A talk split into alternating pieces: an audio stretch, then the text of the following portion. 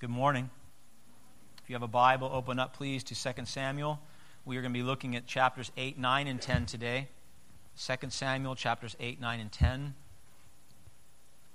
I pray you are well this morning. I pray that you're here in order to worship God rightly through song and prayer, the proclamation of the gospel, the word of God going out. That is what we are going to do this morning. None of us can do anything that is profitable for the kingdom apart from the Holy Spirit. I cannot preach to you apart from the Holy Spirit. You cannot hear apart from the Holy Spirit. So we will ask God this morning to intervene in that way, that He might use a sinner like me and a foul tongue like I have to bring His word forth, and He might use a sinner like you in your ears to actually hear what God has to say this morning.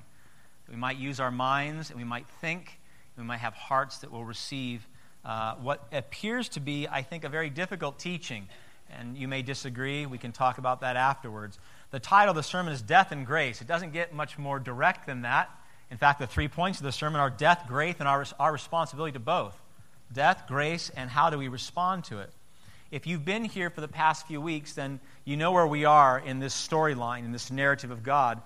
As we finish up chapter 7, the, the kingdom of God that is being revealed through David has physical form. And so we have the city of Jerusalem, now the city of David, will become the city of Zion. We have David now ruling as king in this city. The Ark of the Covenant has made its way into the city, so the representation of God's presence is amongst his people.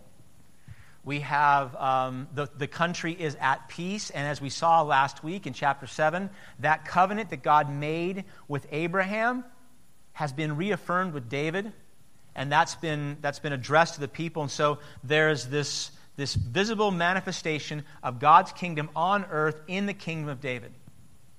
And, and so we would expect now for uh, a movement of that kingdom in some fashion. And that's exactly what we see here. We see actually two things taking place in chapters 8, 9, and 10. We see death and we see grace. We see death and we see grace. And what we have here is an historical record. It isn't it's a report, and it's good history. And so we want to look at that. But it's more than just a report, it's also prophecy. And so we have God both talking to us in the past, saying, This is how I am with mankind, and giving us prophecy of this is how I will be with mankind. And we're going to see that play out by God's grace this morning as we look at these three chapters. You know, as we come upon April, and tax season, you've probably all heard the old adage there are only two things certain in life they are death and taxes. Well, that's not true. There, that statement's partially true. Um, I'd like to rework that a little bit. I would say that there are only two certainties at the end of this life one is death, and the other is grace. Death and grace. And so let's look at that this morning. Let's look at death, let's look at grace, and let's look at our responsibility as God's children on how we respond to both. What are we supposed to do with these teachings? First, death. So, with David now firmly established as king, he begins to properly deal, as a king would with his country, he begins to deal with all the enemies of God. David is God's anointed, God's presence is represented in Jerusalem. Israel is now God's people and how do we deal with the enemies? How does God deal with the enemies? Look at verse 1 of 2 Samuel chapter 8. Verse 1. He says, After this, after being established king and the covenants being affirmed, after this, David defeated the Philistines and subdued them. And David took Metheg Ammah, that's likely Gath, which was one of the five city states in, um, in the area of the Philistines. Metheg Ammah out of the hand of the Philistines. So David defeats his enemies to the west conquers them entirely. Look at verse 2. He defeated Moab, and he measured them with a line, making them lie down the ground. Two lines he measured to be put to death, and one full line to be spared. The Moabites became servants to David and brought tribute. So he defeats his enemies. God defeats through David his enemies to the south. Look at verse 3. David also defeated Hadadezer the son of Rehob, the king of Zobah, as he went to restore his power at the river of the Euphrates. So David defeats his enemies to the north. You're getting the theme here? Look at verse 5. And when the Syrians of Damascus came to help Hadadezer, king of Zobah, David struck down 22,000 men of the Syrians. So he defeats the enemies, the, the allies of his enemies to the north.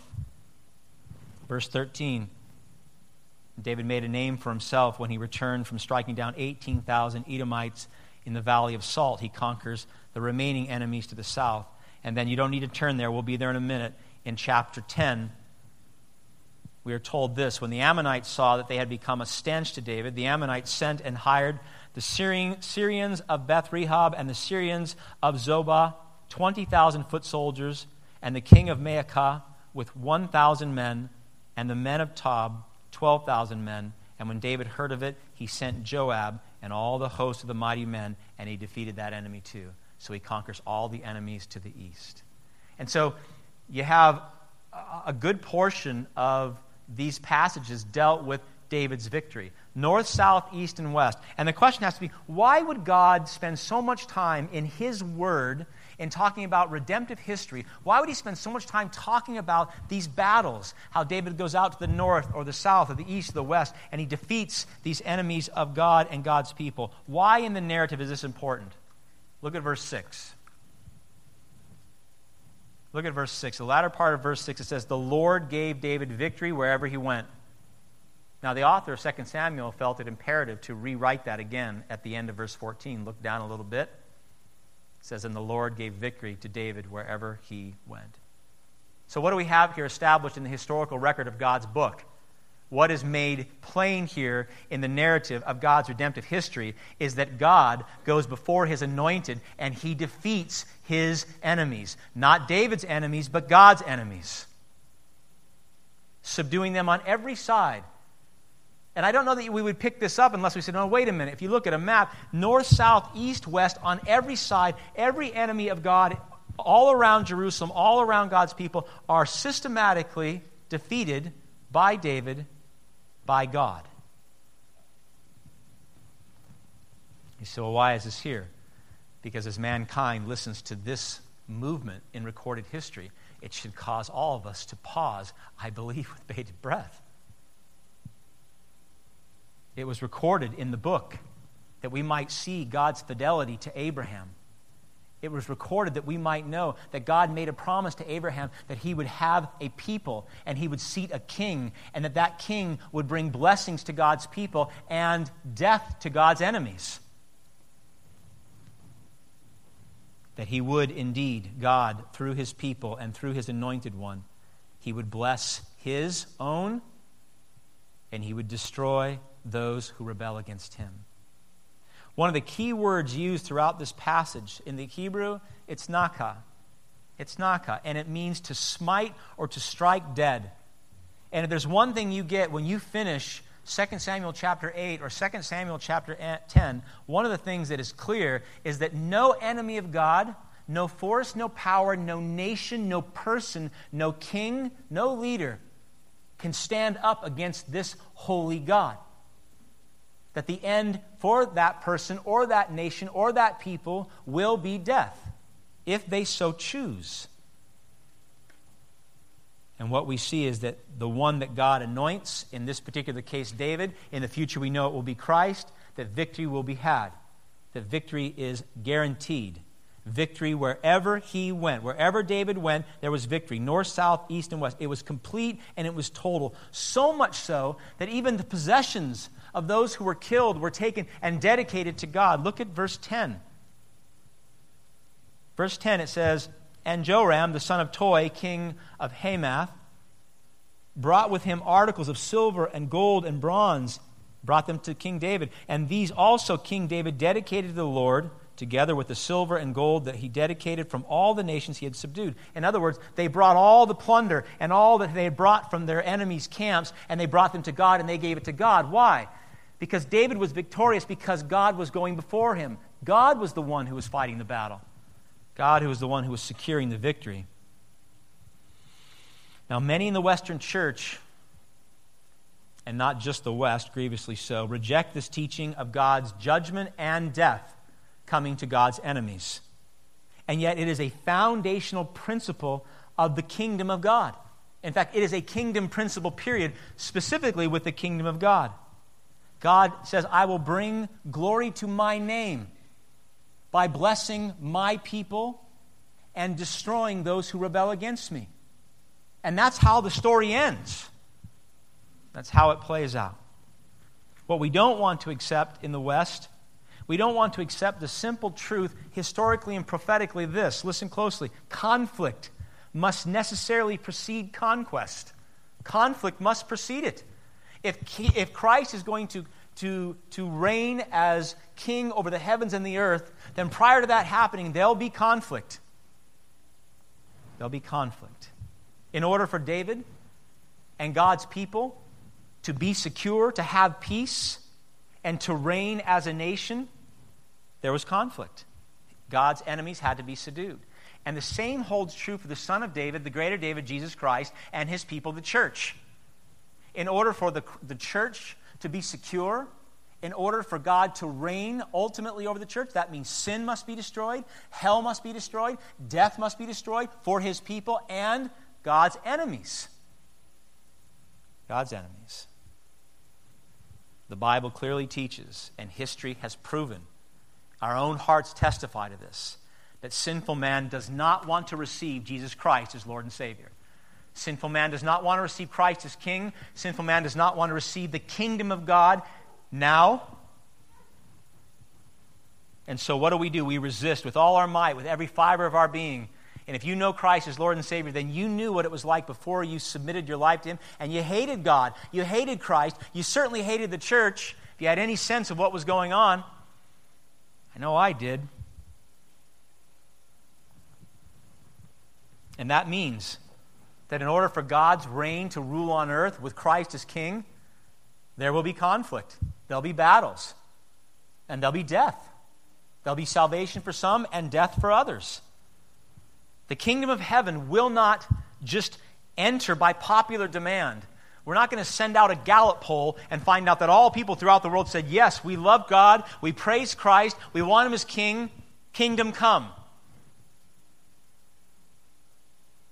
The history of fallen man will not simply evolve into the kingdom of God. It won't happen peaceably over time. It will take place by force and by the might of God Himself. I like it in Luke when it says the kingdom of God is forcefully advancing and forceful men lay hold of it.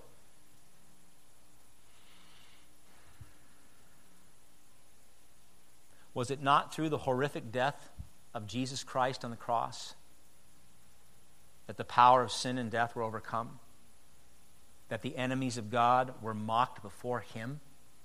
You say, wait a minute, I thought that they mocked Christ. Malcolm Muggeridge said this beautifully in his book. He said, The cross of Christ is the sublime mockery of all earthly authority and power, the consummate mockery. The crown of thorns, the purple robe were intended to mock Jesus but they in fact hold up to ridicule all crowns, all robes, all kings that ever were. And we know that to be true. Is it not by dying to ourselves and putting to death the old you, the enemy of God, that God makes you alive in Christ? Is it not through the daily putting to death of our own sins that God makes us holy as Christ is holy?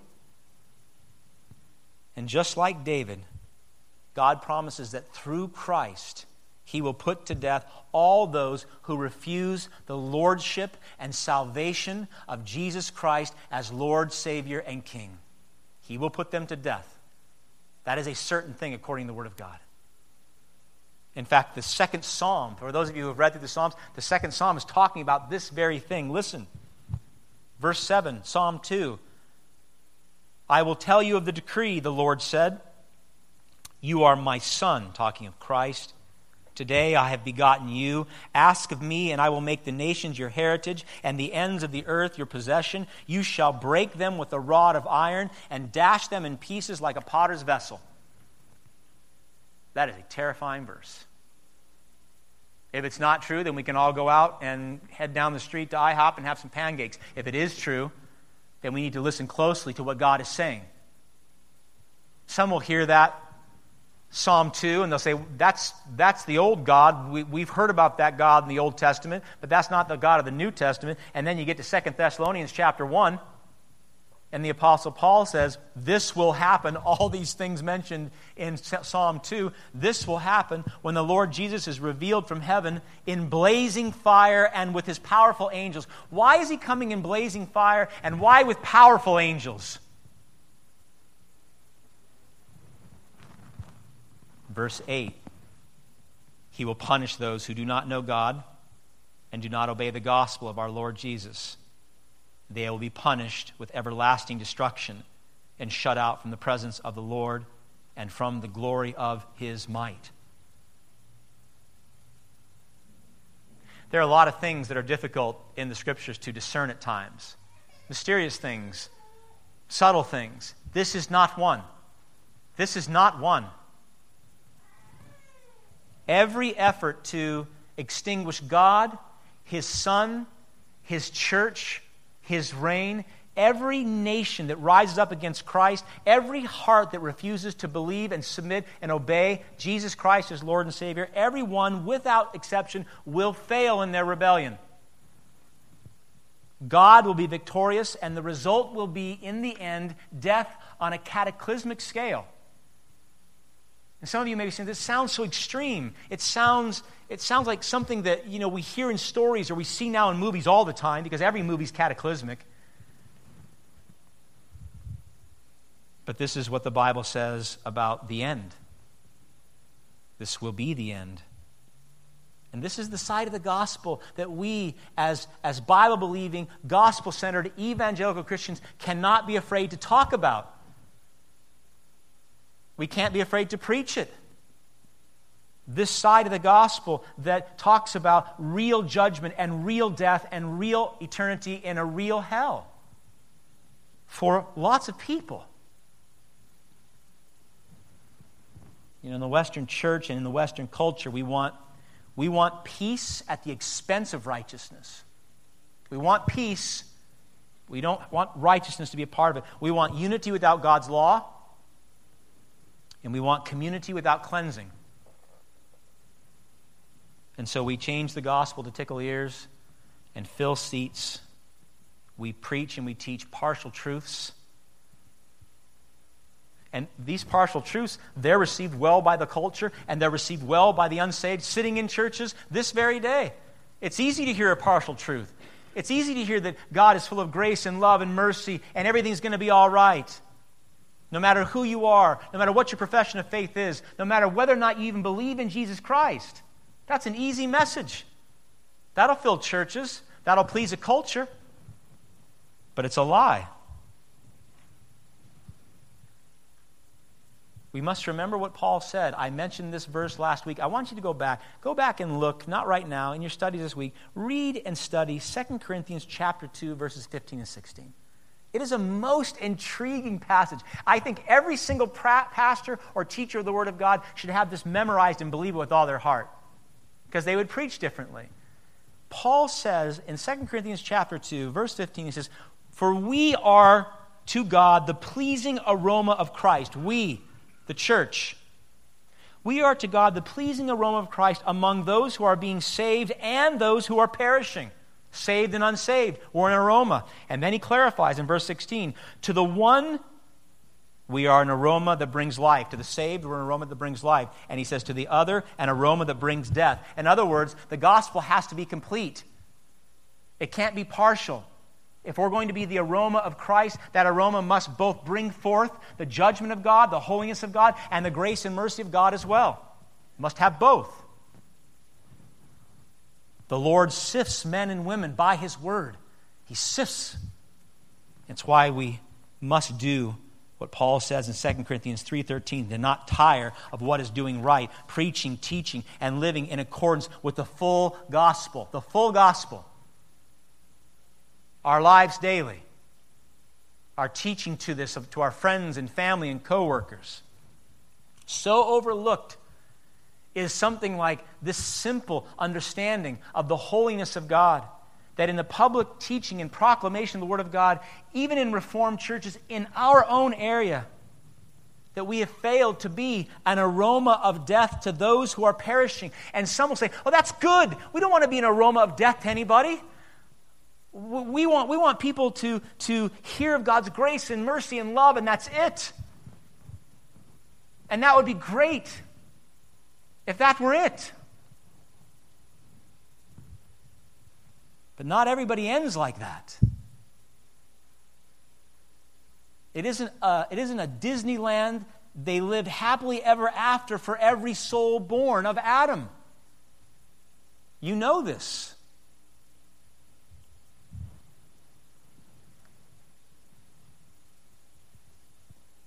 Second Samuel chapter 8 and 10 are written as history and prophecy. It's history and prophecy. So I don't see it as prophetic. What God did through David in establishing the kingdom of Israel at that time, God is now doing in the kingdom of Christ and will ultimately do in the kingdom of Christ when the end comes. Separating.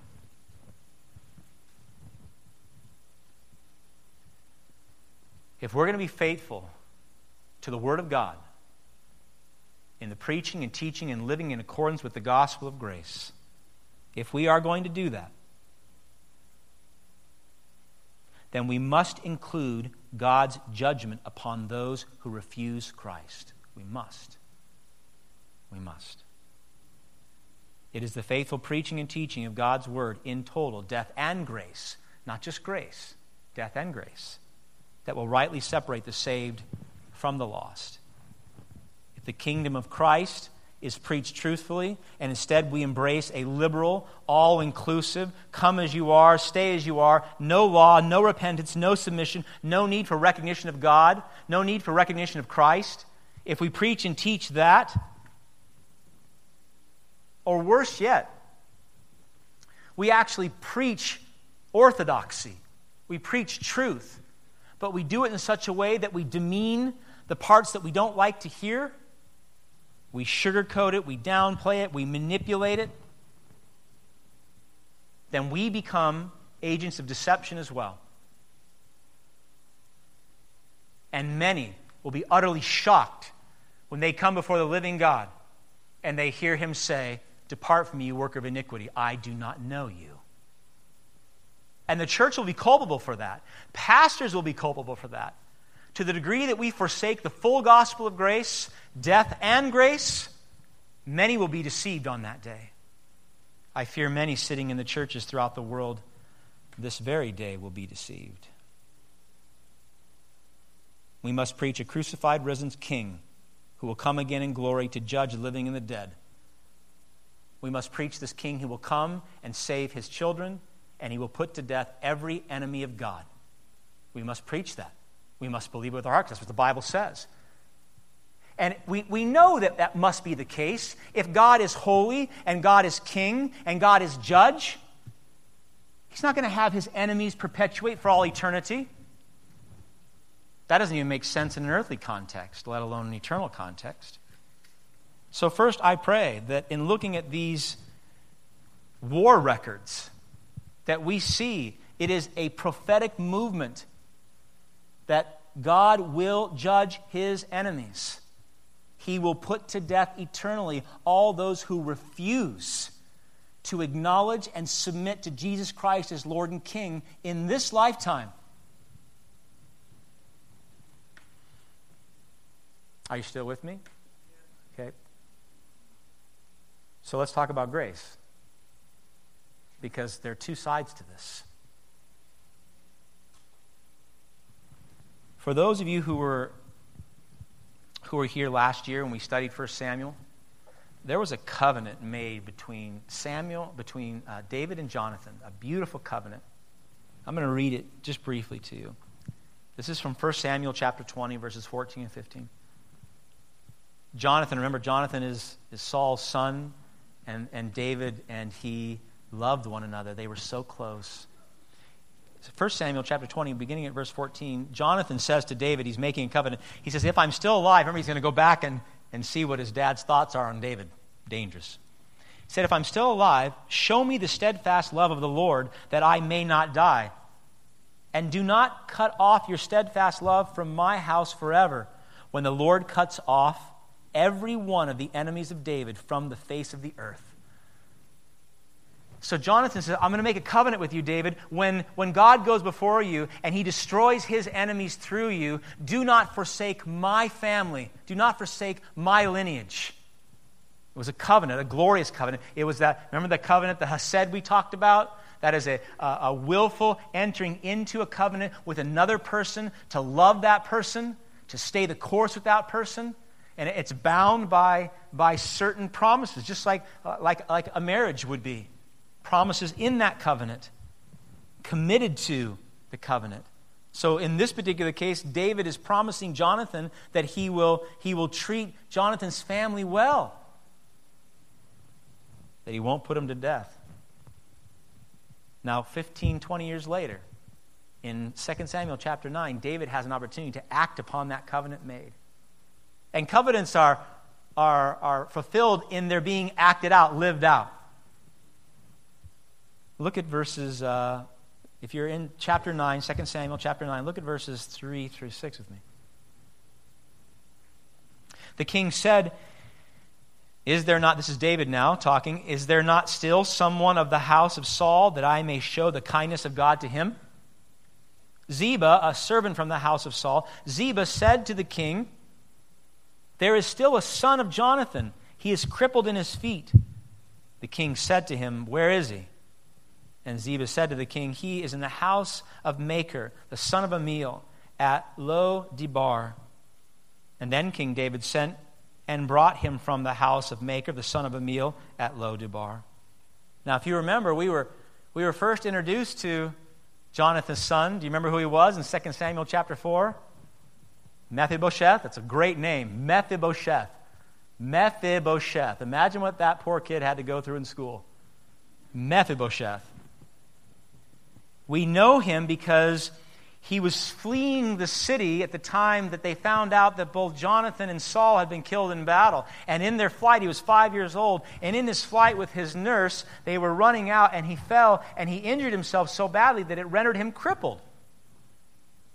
Crippled for the rest of his life. And so, David, out of his love for Jonathan, out of the covenant that he made with Jonathan 15, 20 years prior, says, Bring him to me. Go get him and bring him to me. Look at verse 6. And Mephibosheth, the son of Jonathan, son of Saul, came to David and fell on his face and paid homage. And David said, Mephibosheth? And he answered, Behold, I am your servant. And David said to him, Do not fear. He said, Well, why would he be afraid? And what did, what did he do that he should be afraid going before the king? Look at verse 6 again. Mephibosheth, the son of Jonathan, the son of Saul, the son of Saul, he comes before the king, the son of the rival regime, the son of the overthrown king. He comes before David with the bloodline of the previous king who tried to kill David. There's good reason for Mephibosheth to be afraid. In, in the Middle East at that time, when a new king would come into power, it was customary for him to execute all the family members of the previous king. I have no doubt that when Mephibosheth received his summons to the house of David, he thought it was a summons of death. It makes sense. Was he in for a surprise? Look at verses 7 and 8. David said to him, Do not fear. For I will show you kindness for the sake of your father Jonathan. And I will restore to you all the land of Saul your father, and you will eat at my table always. And Mephibosheth paid homage and said, What is your servant that you should show regard for a dead dog such as I? Mephibosheth knows that he, he has the wrong bloodline, and he goes before David as a dead dog you say, that's a weird phrase. Dogs for the Hebrews were unclean animals. I think we kind of got some weird stuff going on with dogs here, but that's a whole other discussion. A dead dog was the lowest of low. I mean, you couldn't, you couldn't abase yourself more lowly than a dead dog. And so he says, How is it that I come before you and you regard me? I am a dead dog. You know what Mephibosheth means? In the Hebrew, it means a shameful thing. And my first thought was, what were his parents thinking when they named him a shameful thing? So here you have Mephibosheth. His name means a shameful thing. He, coming, he comes before David as a dead dog, but David does not treat him as such. He doesn't treat him like a dead dog, he doesn't treat him as a shameful thing. He says, You will be like to me a son. Look, look again, look at verse 7. He says, I'm going to protect you. Do not be afraid. For I will show you kindness for the sake of your father Jonathan. Because of the covenant that David made with Jonathan, he says, I'm going to show you kindness. I will protect you. Do not be afraid. He offers him protection and kindness. Look, keep going. He offers him provision. He says, I will restore to you all the land of Saul your father. It wasn't uncommon for kings, when they came into power, to take the land and the inheritance of the previous king. And so it likely belonged to David at that time. And so David says, I'm going to give it all back. I'm going to give you everything back that, that your grandfather, Saul, owned. And so Mephibosheth went from likely as a crippled man, being dependent upon the care of others, he went from in a single day from poverty to riches because David was going to provide for him abundantly because of the covenant he made with Jonathan. So he provides him protection, provision. Look what else, though. Keep going in verse 7. He says, A position. You shall eat at my table always. No longer groveling before the king, no longer hiding in fear. He says, You're going to be with me and you're going to eat at my table. In other words, you're going to be part of my inner circle. To, to sit at the king's table, that's where dialogue took place, that's where politics happened. And so not only was, not only was Mephibosheth given this protection and this provision, he was brought in, all the way in. All the way in. Had David fulfilled his Hesed, his covenant, he went way beyond. And the covenant he made with Jonathan essentially was I won't kill your kids when I come into power. That was it. So if, if, if David said, I, I won't kill you, that would have been a fulfillment of the covenant. But look how extreme this is. Perfect protection kindness, restoration of his inheritance, a position, treating him like a son. Now, my beloved, you don't, know how, you don't have to know the gospel that well to read this story and say, this reeks of Christ and us with David representing Christ and you and me like Mephibosheth. It's an extraordinary Old Testament teaching that points right to the cross. You say, well, how so? Mephibosheth, he comes before the king with two life threatening conditions. One, he's crippled. This man was a prince who was rendered crippled and unable to care for himself, let alone a kingdom. So he comes lame. In fact, there's great emphasis in chapter 9 on how lame he is, how broken he is.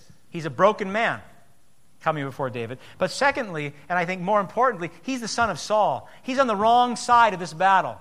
His bloodline is poisoned. And so Mephibosheth goes before David, lame himself and from a sinful line. And here the text cannot cry out any more fervently to the believer in Christ. Every believer saved by grace comes before Jesus Christ, the greater David, the son of David, exactly like this man. We come before Christ spiritually crippled, by our own sin, made lame by our stumbling and falling daily in sin. We come, all of us, come before Christ as a Mephibosheth, as a shameful thing. Our lying, our cheating, our adultery, our idolatry, we come before Christ like that. Paul, I don't think there's a better part in the New Testament that Paul gives the resume of fallen man better than in Romans chapter 1 Romans chapter 1, beginning at verse 29, this is our resume.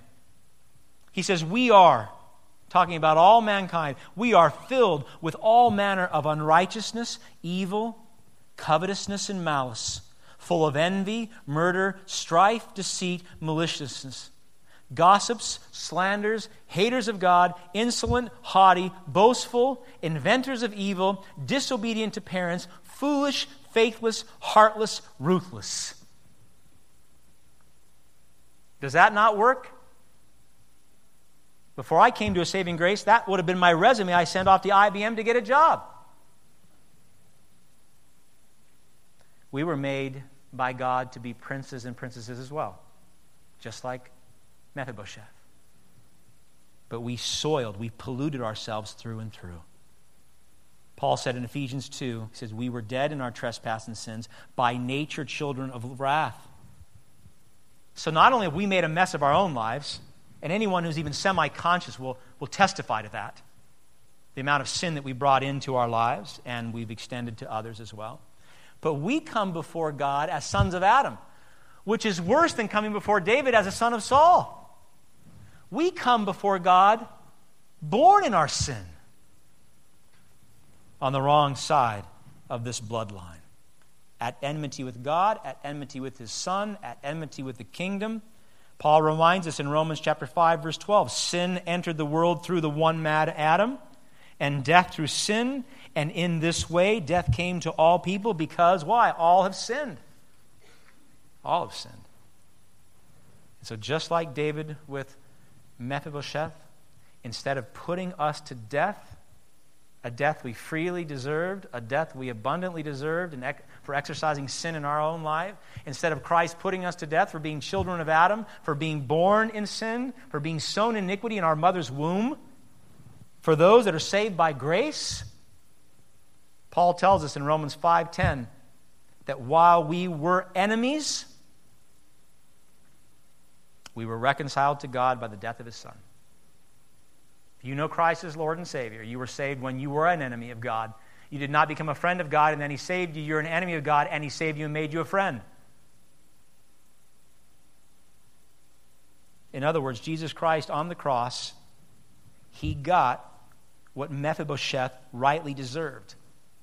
He got what we rightly deserve spiritual death, denied our father's inheritance, forsaken forsaken as a son or daughter of God. That's what he received. Why? So that modern day Mephibosheth, like us, children of wrath, crippled descendants of Adam, shameful things, dead dogs. I love you, dead dogs. We're dead dogs when we come before Christ. Actually, we're even lower than that. In Christ, we are blessed with the protection and kindness of Christ as well. He brings us in. He says, Now you're, you're my son, you're my daughter. I will protect you. I will provide for you. And how does He provide? He, he pours out His Holy Spirit upon us.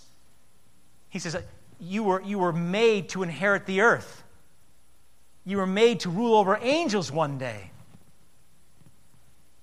He brings protection, He brings provision. Christ does to us, those saved by grace. He, he gives us a position you, you will not be a shameful thing and a dead dog in eternity. You're going to be a co heir with Jesus Christ.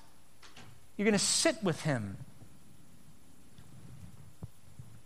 You're going you're going to be at the table of the Lamb, the wedding feast of the Lamb forever, feasting. Just like Mephibosheth at David's table, he said, He will eat at my table always. You will eat at the table of Christ forever.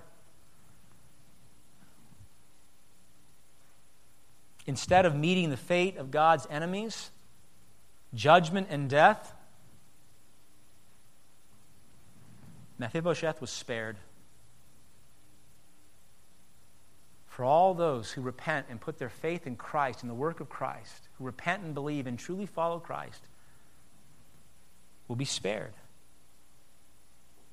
And instead of death coming to you for eternity, you will be blessed with protection and provision and position in the kingdom of God because of Christ.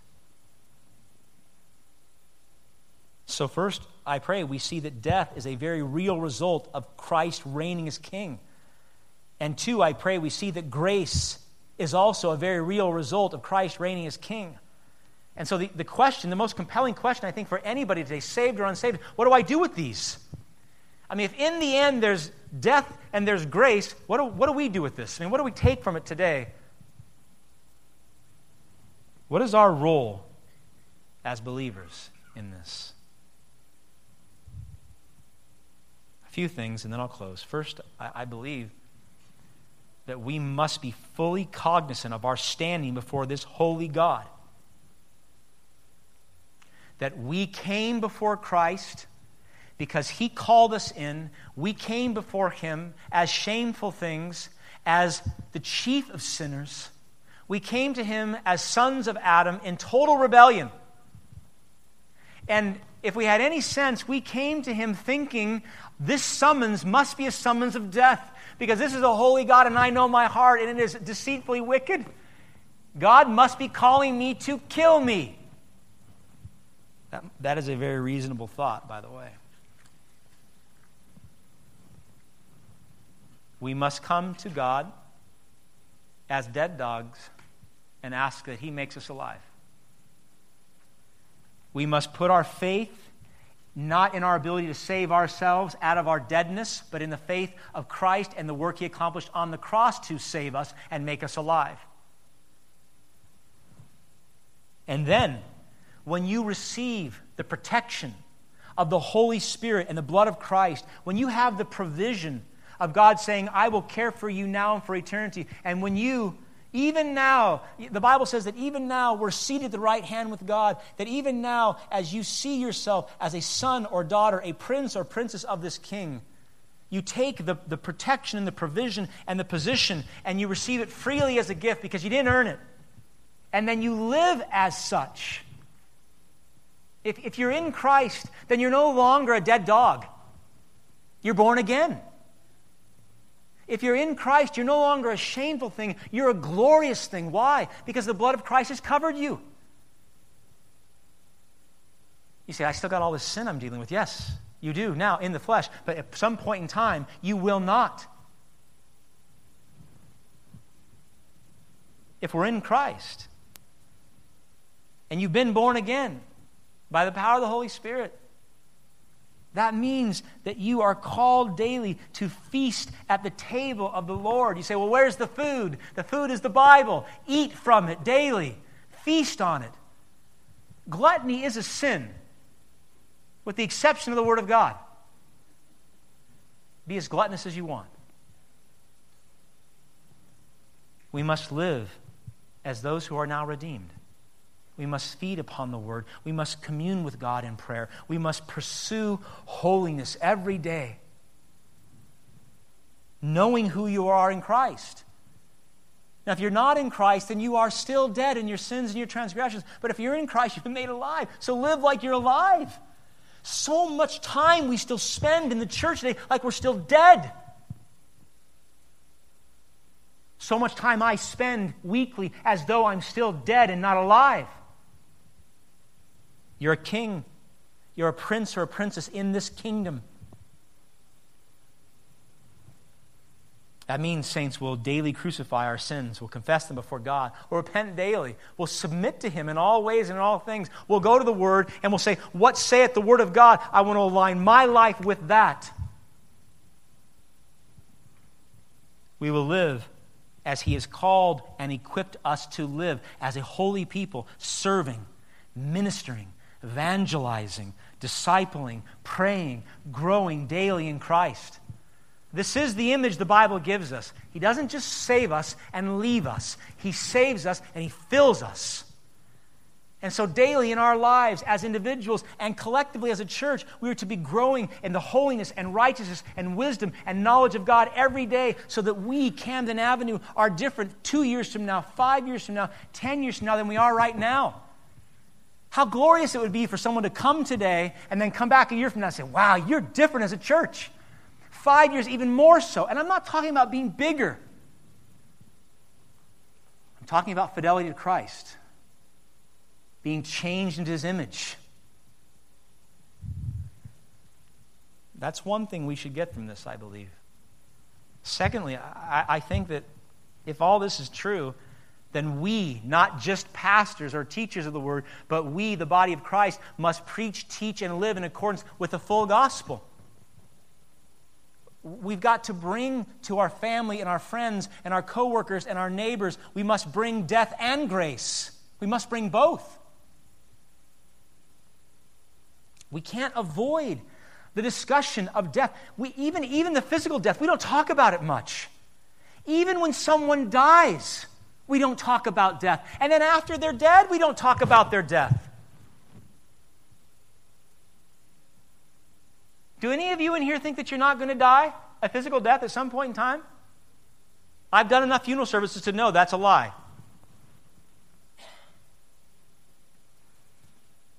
We've got to talk about this real problem of death, this real problem of eternal death. We've got to talk about it. It's hard to hear, it's hard to talk about, but we must.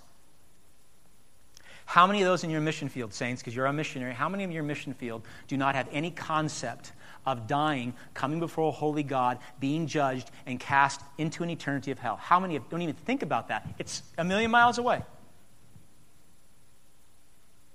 How many will never hear of the hope they can have in Christ?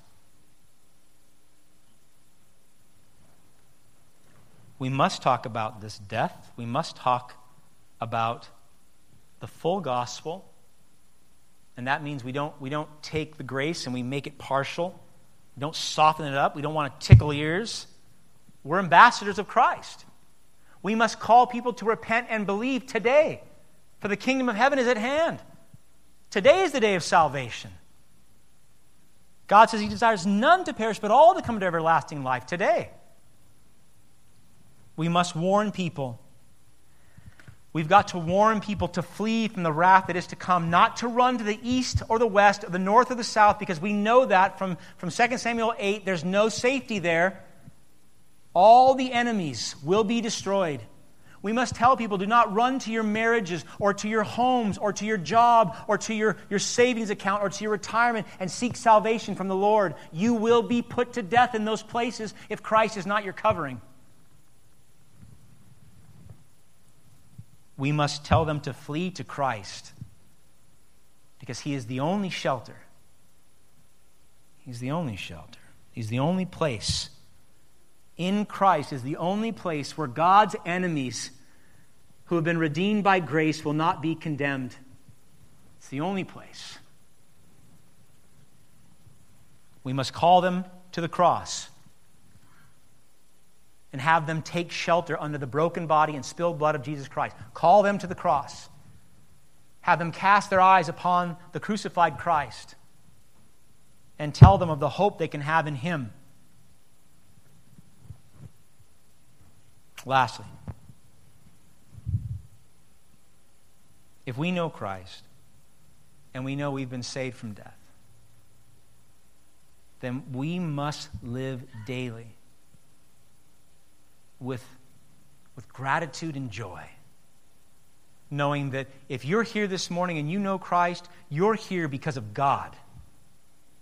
Period. Go to chapter 10. I want to show you something. And then I will close. Go to chapter 10. Chapter 10 is ne- it's another record of, of war and David's victory over the Ammonites. Not only the Ammonites, but the Syrian mercenaries who came down to help the Ammonites, who realized that was a bad idea. What we must remember in this chapter is how this battle begun. David, out of a gesture, a good faith gesture, extends a peace offering condolences to a new king. Let, let me read to you, beginning at verse 1 in 2 Samuel 10. After this, the king of the Ammonites died. Do you remember who that king was? Nahash. You remember Nahash, don't you? After this, the king of the Ammonites died, and Hanun, his son, reigned in his place. And David said, I will deal loyally with Hanun, the son of Nahash as his father dealt loyal, loyally with me. Now, if you remember Nahash, he was the king that went to, to gouge out the eyes of those in Jabesh Gilead that Saul came to the rescue, remember? Some point in time, we don't, it's not in the Bible, but at some point in time, likely when David was on the run from Saul, Nahash was kind to him and cared for him. And so David comes here and he says, You know what? I'm going to extend Hanun, Nahash's son, I'm going to extend him peace. I'm going to, to go and and offer him condolences for the death of his father. It's a peace offering. Look at verse 2. So David sent a delegation to console Hanun concerning his father, and David's servants came into the land of the Ammonites. But the princes of the Ammonites said to Hanun their lord, Do you think because David has sent comforters to you that he is honoring your father? Has not David sent his servants to you to search the city and to spy it out and to overthrow it? That's a common deception, is it not, that we've seen? Look at verse 4. Hanun foolishly took their counsel.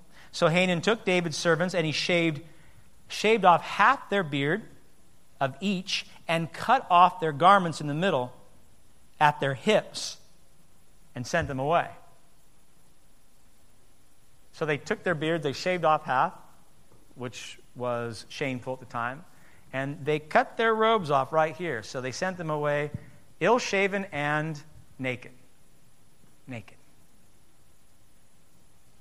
The communication was clear. Hanun had no desire to have, to have a peaceful agreement with David or the kingdom of Israel. Now, what, what I found amazing here is that these two extensions of peace are side by side, chapter 9 and chapter 10. One extension of peace given to Mephibosheth in chapter 9. The second extension of peace giving, given to Hanun. And I believe that they're here in parallel fashion in the scriptures to show us the different response to each and they're dramatically different. In verse 8 of chapter 9, when Mephibosheth comes before David, it says, he says, What is your servant that you should show regard for a dead dog such as I? He comes humble and broken before David. Hanun, the son of Nahash, when offered peace, does the exact opposite. He humiliates David by humiliating his servants. In other words, saying, i have no peace with you. I will continue to rebel against you. One led to life, Mephibosheth, the other led to death. Now, the compelling question is why the different response? Why did, why did Mephibosheth respond one way and Hanun another? One is, is saved by the king, and the other one is killed by the king.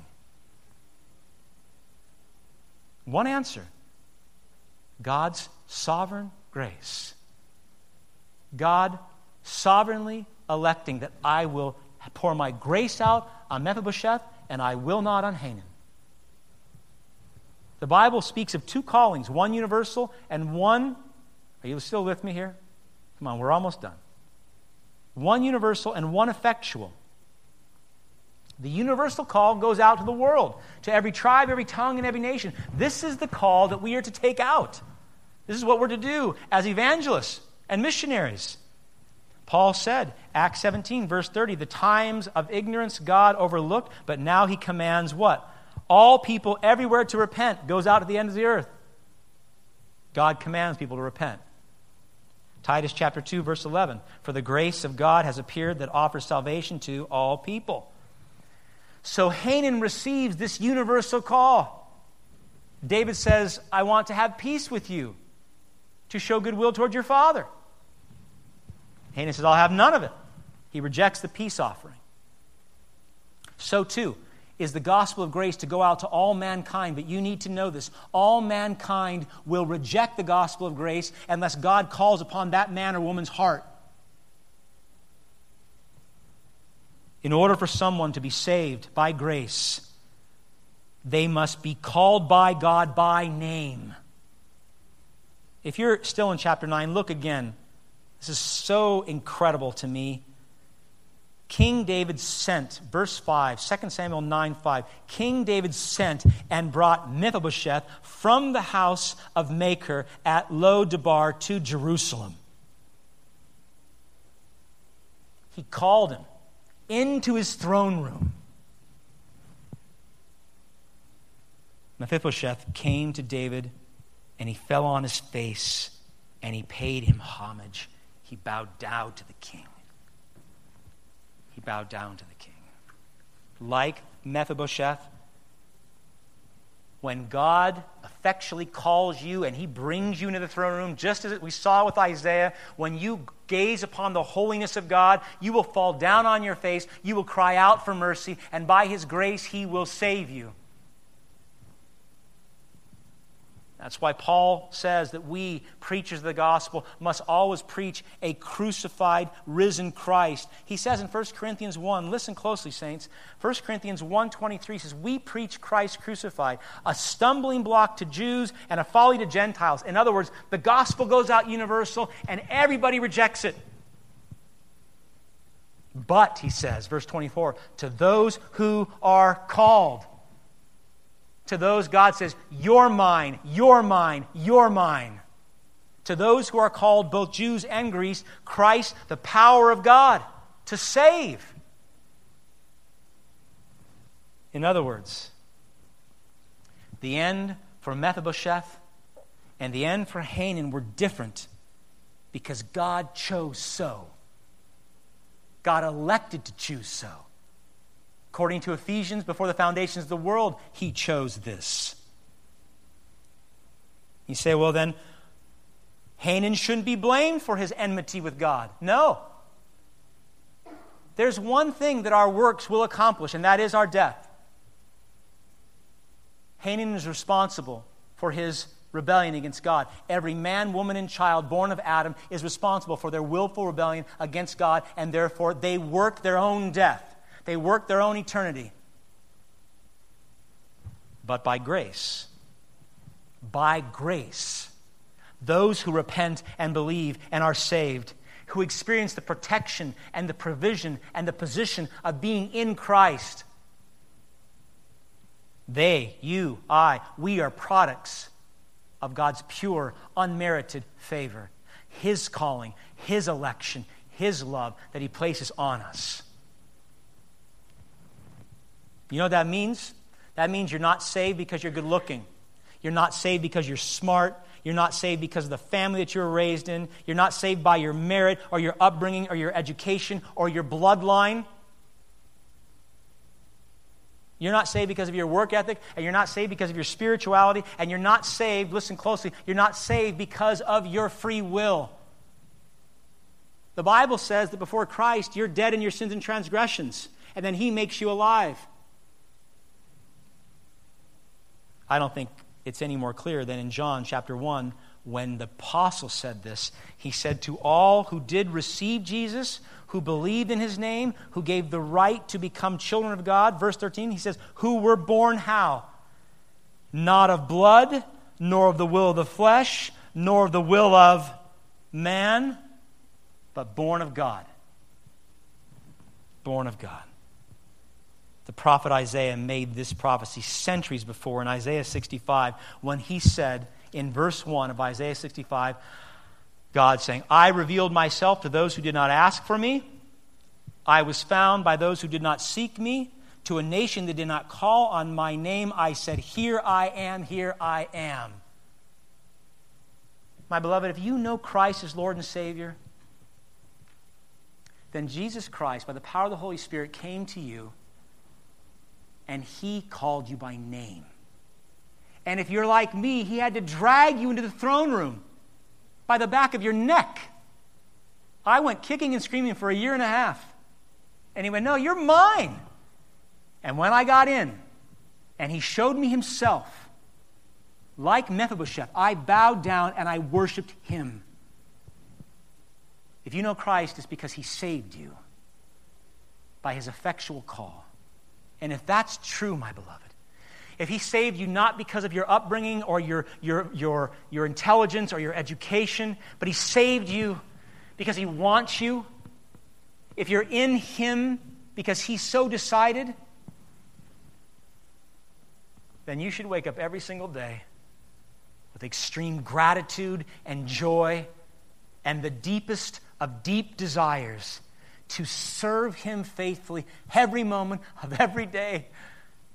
Because we should be as Hanun. We should be like all the, the tribes and the people that are enemies of God that were des- destroyed by God. We should be. But we're not. By grace.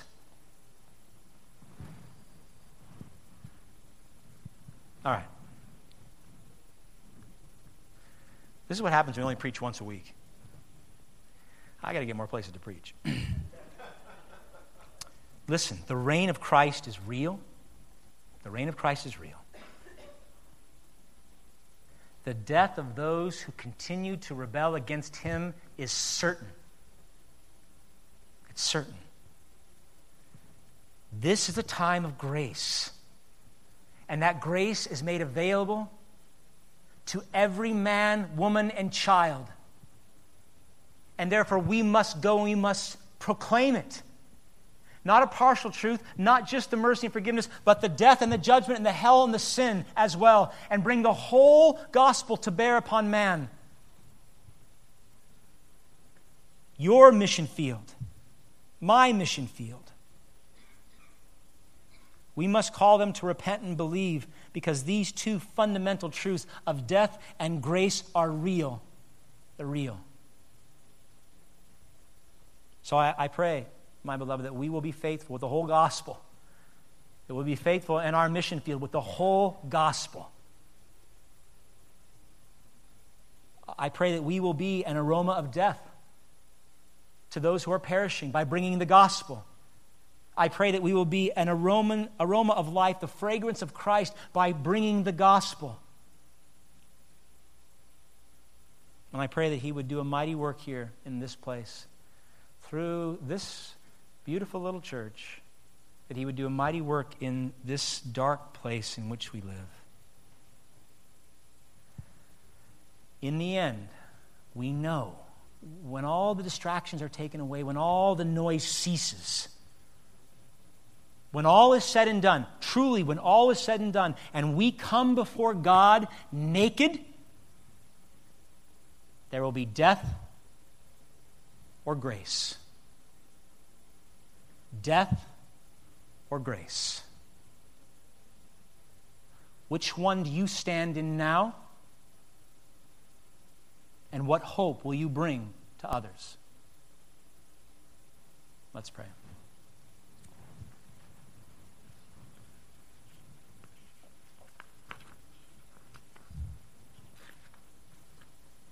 Heavenly Father, we, we bring forth this truth. You revealed it specifically in the Word of God. It certainly matches human history. Our own conscience testifies to these truths. You've written your word upon the heart of every man, saved and unsaved. I ask that you be gracious with us this morning.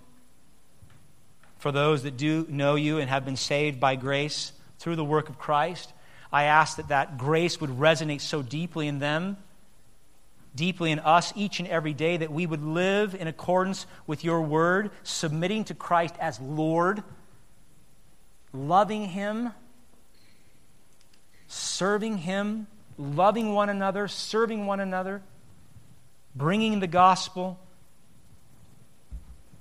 to the world.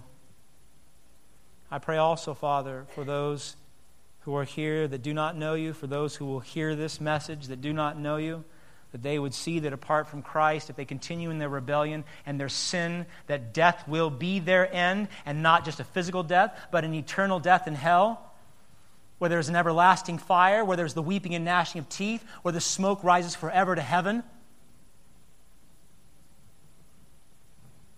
I pray, Lord, for those who hear this, that they would this very hour repent and believe, that they too might have grace instead of death. They might have life and Christ and the mercy and the grace and the love and the joy that comes with being with the Father forever. It's such a glorious message. It's such a glorious truth, and it is real, and we believe with all our might to be real. I ask that you would press it upon us hard. Let us not forget tomorrow morning when we go to work that death and grace are real. Let us not have our mouths closed when we come into the presence of friends and family that we do not know, do not, we know they do not know you. And let us not remain silent, but bring to them the death and grace that is real. Make us the fragrance of Christ. They either loved him or they hated him. I pray we would live like that. For the time is short and the hour is dark and your return, return is imminent. We cannot do this on our own, Father. It is impossible. Even the thought of it is impossible. But we can do all things through you because you strengthen us. Give us this power this day. In Christ's name I pray that he might be glorified both now and forever. Amen.